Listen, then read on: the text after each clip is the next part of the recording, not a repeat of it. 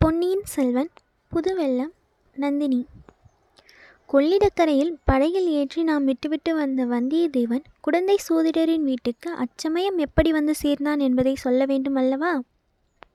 ஆழ்வார்க்கடியான் படகில் ஏறியதை ஆட்சேபித்த சைவ பெரியார் படகு நகரத் தொடங்கியதும் வந்தியத்தேவனை பார்த்து தம்பி உனக்காக போனால் போகிறது என்று இவனை ஏறவிட்டேன் ஆனால் ஓடத்தில் இருக்கும் வரையில் இவன் அந்த எட்டெழுத்து பெயரைச் சொல்லவே கூடாது.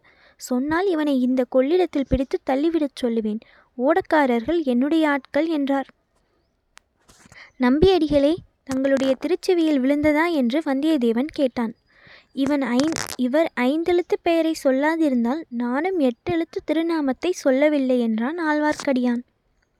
சாக்ஷாத் சிவபெருமானுடைய பஞ்சார பஞ்சாட்சரத்தை திருமந்திரத்தை சொல்லக்கூடாது என்று இவன் யார் தடை செய்வதற்கு?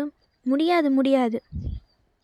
கற்றூனை பூட்டி கடலிற் பாய்ச்சினும் நற்றுணையாவது நம் நமச்சிவாயவே என்று சைவப்பெரியார் கம்பீர கர்ஜனை செய்தார். நாடினேன் நாடி நான் கண்டு கொண்டேன் நாராயணா என்னும் நாமம் என்று ஆழ்வார்க்கடியான் உரத்த குரலில் பாடத் தொடங்கினான். சிவ சிவ சிவா என்று சைவர் இரண்டு காதிலும் கைவிரலை வைத்து அடைத்து கொண்டார். ஆழ்வார்க்கடியான் பாட்டை நிறுத்தியதும் சைவர் காதில் வைத்திருந்த விரல்களை எடுத்தார். ஆழ்வார்க்கடியான் வந்தியத்தேவனை பார்த்து தம்பி நீயே அந்த வீர சைவரை கொஞ்சம் கேள். இவர் திருமாலின் பெயரை கேட்பதற்கே இவ்வளவு கஷ்டப்படுகிறாரே. ஸ்ரீரங்கத்தில் பள்ளி கொண்டிருக்கும் பெருமாளின் பாத கமலங்களை அலம்பிவிட்டுத்தான் இந்த கொள்ளிட நதி கீழே வருகிறது. பெருமாளின் பாதம் பட்ட தீர்த்தம் புண்ணிய தீர்த்தம் என்றுதானே சிவபெருமான் திருவானைக்காவலில் அந்த தண்ணீரிலேயே மூழ்கி தவம் செய்கிறார்? என்று சொல்லுவதற்குள்ளே சைவப்பெரியார் மிக வெகுண்ட ஆழ்வார்க்கடியான் மீது பாய்ந்தார். படகில் ஓரத்தில் இரண்டு பேரும் கைகலக்கவே படகு கவிழ்ந்துவிடும் போலிருந்தது. ஓடக்காரர்களும் வந்தியத்தேவனும் குறுக்கிட்டு அவர்களை விளக்கினார்கள். பக்த சிரோமணிகளே நீங்கள் இருவரும் இந்த கொள்ளிட வெள்ளத்திலே விழுந்து நேரே மோட்சத்துக்கு போக ஆசைப்படுவதாக தோன்றுகிறது. ஆனால் எனக்கு இன்னும் இந்த உலகத்தில் செய்ய வேண்டிய காரியங்கள் மிச்சம் இருக்கின்றன என்றான் வந்தியத்தேவன். ஓடக்காரர்களில் ஒருவன் கொள்ளிடத்தில் விழுந்தால் மோட்சத்துக்கு போவது நிச்சயமோ என்னமோ தெரியாது. ஆனால் முதலையின் வயிற்றுக்குள் நிச்சயமாய் போகலாம். அதோ பாருங்கள் என்றான். அவன் சுட்டி காட்டிய இடத்தில் முதலை ஒன்று பயங்கரமாக வாயை திறந்து கொண்டு காணப்பட்டது. எனக்கு முதலையை பற்றி சிறிதும் அச்சமில்லை. கஜேந்திரனை ரட்சித்த ஆழ்தி மூலமான நாராயணமூர்த்தி எங்கே போய்விட்டார் என்றான் நால்வார்க்கடியான். எங்கே போய்விட்டாரா? பிருந்தாவனத்து கோபிகா ஸ்திரீகளின் சேலை தலைப்பில் ஒரு வேலை ஒளிந்து கொண்டிருப்பார் என்றார் சைவர். அல்லது பத்மாசுரனுக்கு வரம் கொடுத்துவிட்டு அலறி புடைத்து கொண்டு ஓடியது போல் சிவனுக்கு இன்னொரு சங்கடம் ஏற்பட்டிருக்கலாம். அந்த சங்கடத்திலிருந்து சிவனை காப்பாற்றுவதற்காக திருமால் போயிருக்கலாம் என்றான் நம்பி. திரிபுர சம்ஹாரத்தின் போது திருமால் அடைந்த கர்வபங்கம் இந்த வைஷ்ணவனுக்கு ஞாபகமில்லை போலிருக்கிறது என்றார் சைவப்பெரியார் சுவாமிகளே நீங்கள் எதற்காகத்தான் இப்படி சண்டை போடுகிறீர்களோ தெரியவில்லை. யாருக்கு எந்த தெய்வத்தின் பேரில் பக்தியோ அந்த தெய்வத்தை வழிபடுவதுதானே என்றான் வந்தியத்தேவன். சைவப்பெரியாரும் ஆழ்வார்க்கடியானும் ஏன் அவ்விதம் சண்டையிட்டார்கள்? வீரநாராயணபுரத்தில் ஏன் இதே மாதிரியான வாதப்போர் நடந்தது என்பதை பற்றி வாசகர்களுக்கு இச்சமயத்தில் சொல்லிவிடுவது உசிதமாயிருக்கும். பழந்தமிழ் நாட்டில் ஏறக்குறைய அறுநூறு வருஷ காலம் பௌத்த மதமும் சமண மதமும் செல்வாக்கு பெற்றிருந்தன. இந்த செல்வாக்கினால் தமிழகம் பல நலங்களை எய்தியது. சிற்பம் சித்திரம் கவிதை காவியம் முதலிய கலைகள் தலைத்தோங்கின. பின்னர் ஆழ்வார்களும் நாயன்மார்களும் தோன்றினார்கள். அமுதொழுகும் தெய்வத்தமிழ் பாசுரங்களை பொழிந்தார்கள். வைஷ்ணவத்தையும் சைவத்தையும் தலைத்தோங்கச் செய்தார்கள். இவர்களுடைய பிரச்சார முறை மிகச் சிற சக்தி வாய்ந்ததாய் இருந்தது. சமய பிரச்சாரத்துக்கு சிற்பக்கலையுடன் கூட இசைக்கலையையும் பயன்படுத்தி கொண்டார்கள். ஆழ்வார்களின் பாசுரங்களையும் மூவர் தேவார பண்களையும் தேவகானத்தையொத்த இசையில் அமைத்து பலர் பாடத் தொடங்கினார்கள். இந்த இசை பாடல்கள் கேட்போர் உள்ளங்களை பரவசப்படுத்தி பக்தி வெறியை ஊட்டின. ஆழ்வார்களின் பாடல் பெற்ற விஷ்ணு ஸ்தலங்களும் மூவரின் பாடல் பெற்ற சிவஸ்தலங்களும் புதிய சிறப்பையும் புனிதத்தன்மையையும் அடைந்தன. அதற்கு முன் செங்கல்லாலும் மரத்தினாலும் கட்டப்பட்டிருந்த ஆலயங்கள் புதுப்பித்து கற்றளிகளாக கட்டப்பட்டன. இந்த திருப்பணியை விஜயாலய சோழன் காலத்திலிருந்து சோழ மன்னர்களும் மன்னர் குடும்பத்தை சேர்ந்தவர்களும் வெகுவாக செய்து வந்தார்கள். அதே சமயத்தில் கேரள நாட்டில் ஒரு விசேஷ சம்பவம் நடந்தது. காலடி என்னும் இடத்தில் ஒரு மகான் அவதரித்தார். இளம் பிராயத்தில் அவர் உலகை துறந்து சந்நியாசி ஆனார். வடமொழியிலுள்ள சகல சாஸ்திரங்களையும் படித்து கரை கண்டார். வேத உபநிதஷம் வேத உபநிஷதம் பகவத்கீதை பிரம்மசூத்திரம் இவற்றின் அடிப்படையில் அத்வைத வேதாந்த கொள்கையின் கொடியை நாட்டினார். வடமொழியில் பெற்றிருந்த வித்வத்தின் உதவியினால் பாரத தேசம் முழுவதும் திக்விஜயம் செய்து ஆங்காங்கு எட்டு அத்வைத மடங்களை ஸ்தாபனம் செய்தார். இவருடைய கொள்கையை ஆதரித்த அத்வைத சந்நியாசிகள் நாடெங்கும் பரவிச் சென்றார்கள். இவ்விதம் தமிழ்நாட்டில் நம் கதை நடந்த காலத்தில் அதாவது சுமார் தொள்ளாயிரத்தி எண்பது வருஷங்களுக்கு முன்பு ஆயிரத்தி தொள்ளாயிரத்தி ஐம்பதில் எழுதியது. பெரியதொரு சமய கொந்தளிப்பு ஏற்பட்டிருந்தது. இந்த கொந்தளிப்பிலிருந்து தீங்கு தரும் அம்சங்கள் சிலவும் தோன்றி பரவின. வீர வைஷ்ணவர்களும் வீர சைவர்களும் ஆங்காங்கு முளைத்தார்கள். இவர்கள் கண்ட கண்ட இடங்களில் எல்லாம் சண்டையில் இறங்கினார்கள். இந்த வாதப் போர்களில் அத்வைதிகளும் கலந்து கொண்டார்கள். சமயவாத போர்கள் சில சமயம் அடிதடி சண்டையாக பரிணமித்தன. அந்த காலத்து சைவ வைஷ்ணவ போரை விளக்கும் அருமையான கதை ஒன்று உண்டு. ஸ்ரீரங்கத்து வைஷ்ணவர் ஒருவர் திருவானைக்காவல் ஆலய வெளிச்சுவரின் ஓரமாக போய்க் கொண்டிருந்தார். தலையில் திடீரென்று ஒரு கல் விழுந்தது. காயமாகி இரத்தமும் சிந்தியது சிந்தியது. வைஷ்ணவர் அண்ணாந்து பார்த்தார். கோபுரத்தில் ஒரு காக்கை உட்கார்ந்தபடியால் அந்த பழைய கோபுரத்தின் கல்லிடந்து விழுந்திருக்க வேண்டும் என்று அறிந்தார். உடனே அவருக்கு காயமும் வலியும் மறந்து போய் ஒரே குதூகலம் உண்டாகிவிட்டது. ஸ்ரீரங்கத்து வீர வைஷ்ணவ காக்கையை திருந திருவானைக்காவல் சிவன் கோயிலை நன்றாய் இடித்து தள்ளு என்றாராம். அந்த நாளில் இத்தகைய சைவ வைஷ்ணவ வேற்றுமை மனப்பான்மை மிக பரவியிருந்தது இதை தெரிந்து கொள்ளுதல் பின்னால் பின்னால் இந்த கதையை தொடர்ந்து படிப்பதற்கு மிக அனுகூலமாக இருக்கும். ஓடம் அக்கறை சென்றதும் சைவ பெரியார் ஆழ்வார்க்கடியானை பார்த்து நீ நாசமாய் போவாய் என்று கடைசி சாபம் கொடுத்துவிட்டு தம் வழியே போனார்.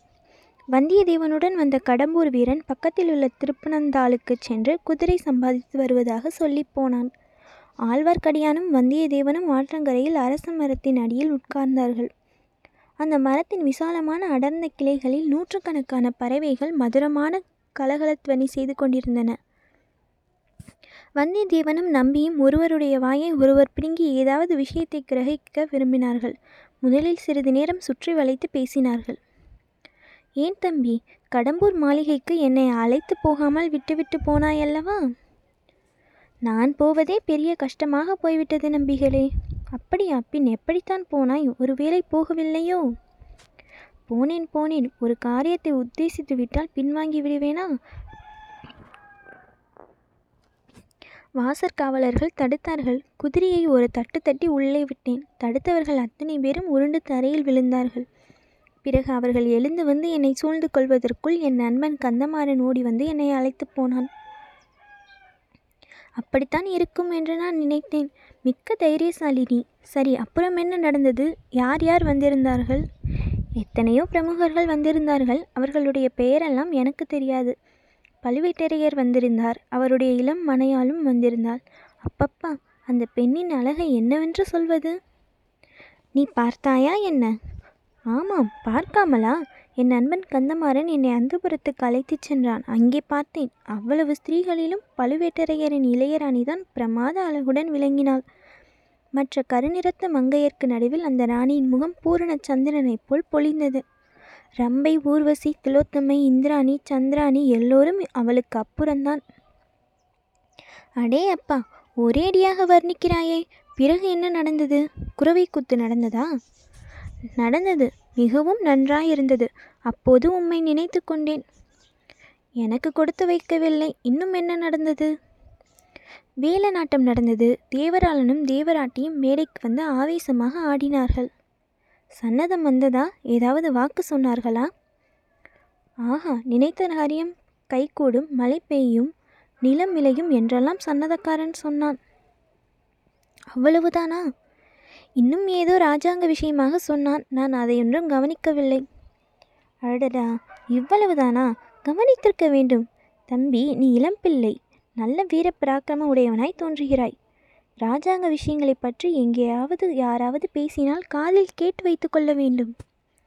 நீர் சொல்வது உண்மை. எனக்கு கூட இன்று காலையில் அப்படித்தான் தோன்றியது. காலையில் தோன்றுவானேன்? காலையில் கந்தமாறனும் நானும் பேசிக்கொண்டே கொள்ளிடக்கரை வரையில் வந்தோம்.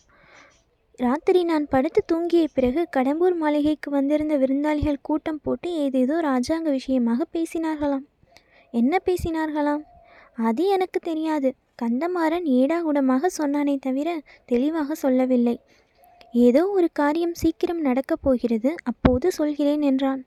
அவன் பேச்சே மர்மமாயிருந்தது. ஏன் சுவாமிகளே உங்களுக்கு ஏதாவது தெரியுமா? எதை பற்றி நாடு நகரமெல்லாம் ஏதேதோ பேசிக்கொள்கிறார்களே.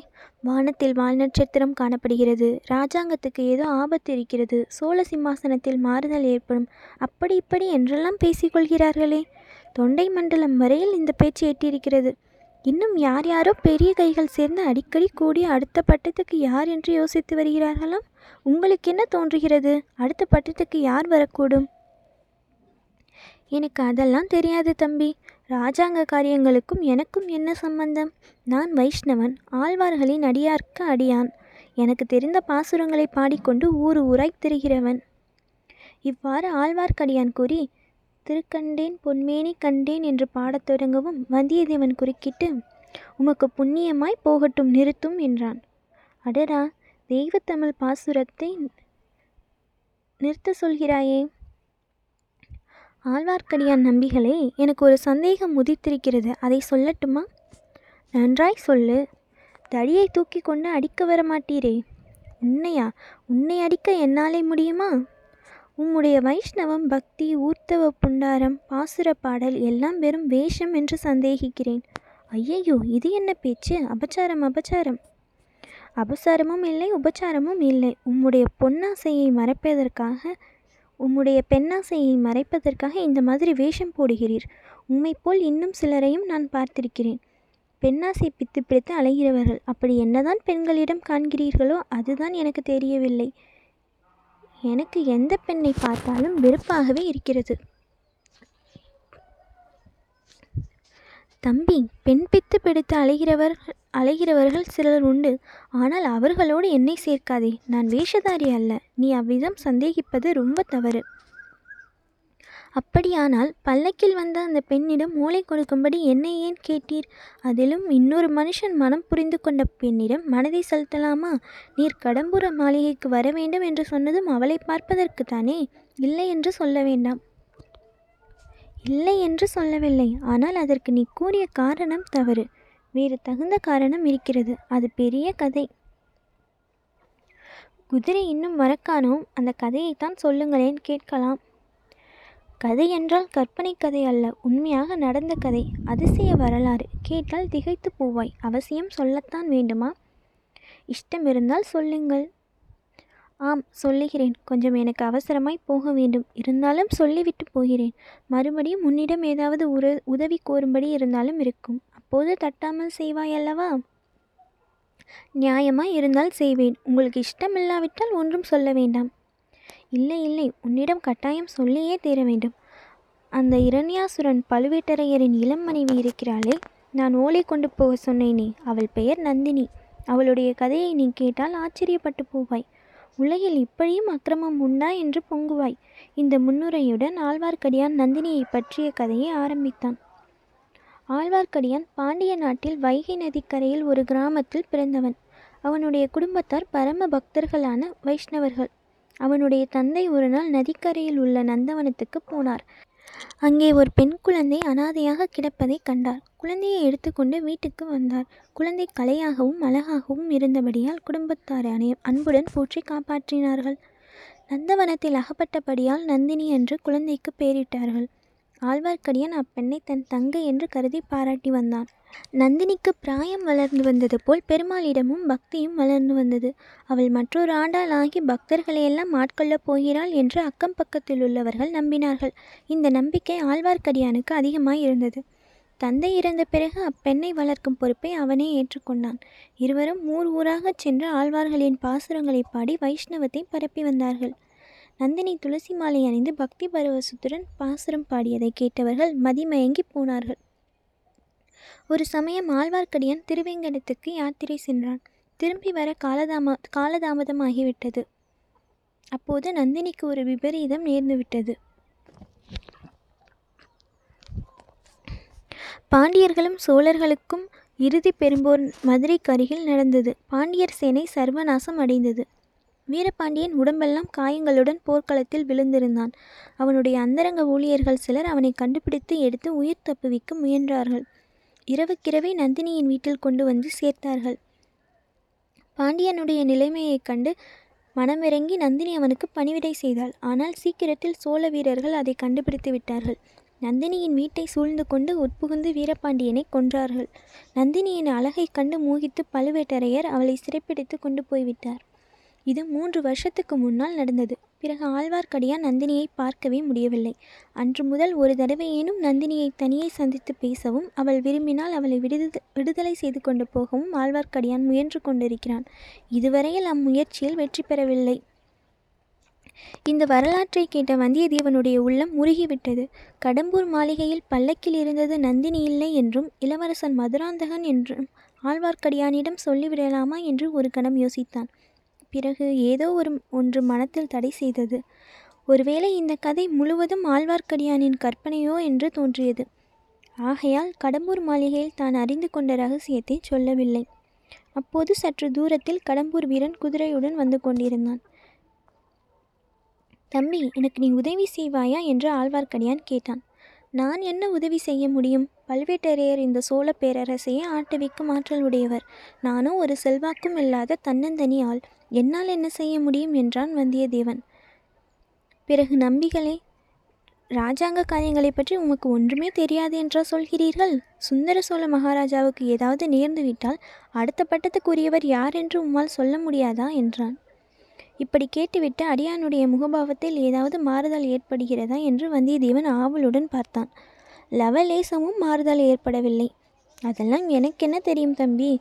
குழந்தை ஜோசியரை கேட்டால் ஒருவேளை சொல்வார் என்றான் நம்பி. ஓஹோ குழந்தை சோதிடர் உண்மையிலேயே அவ்வளவு கெட்டிக்காரர் தானா? அசாத்திய கெட்டிக்காரர். சோதிடமும் பார்த்து சொல்வார் மனதையும் அறிந்து சொல்வார். உலக விவகாரங்களையும் அறிந்து அதற்கேற்பவும் ஆருடம் சொல்வார். அப்படியானால் அவரை பார்த்துவிட்டு போக வேண்டியதுதான் என்று வந்தியத்தேவன் மனதில் தீர்மானித்து கொண்டான். ஆதி காலத்திலிருந்து மனித குலத்துக்கு வருங்கால நிகழ்ச்சிகளை அறிந்து கொள்வதில் பிரேமை இருந்து வருகிறது. அரசர்களுக்கும் அந்த பிரேமை உண்டு ஆண்டிகளுக்கும் உண்டு முற்றும் திறந்த முனிவர்களுக்கும் உண்டு இல்லறத்தில் உள்ள ஜனங்களுக்கும் உண்டு அறிவில் சிறந்த மேதாவிகளுக்கும் உண்டு மூட மதியினர்களுக்கும் உண்டு. இத்தகைய பிரேமை நாடு நகரங்களை கடந்து பல அபாயங்களுக்கு துணிந்து அரசாங்க அந்தரங்க பணியை நிறைவேற்றுவதற்காக பிரயாணம் செய்து கொண்டிருந்த நம்முடைய வாலிப வீரனுக்கும் இருந்ததில் ஆச்சரியமில்லை அல்லவா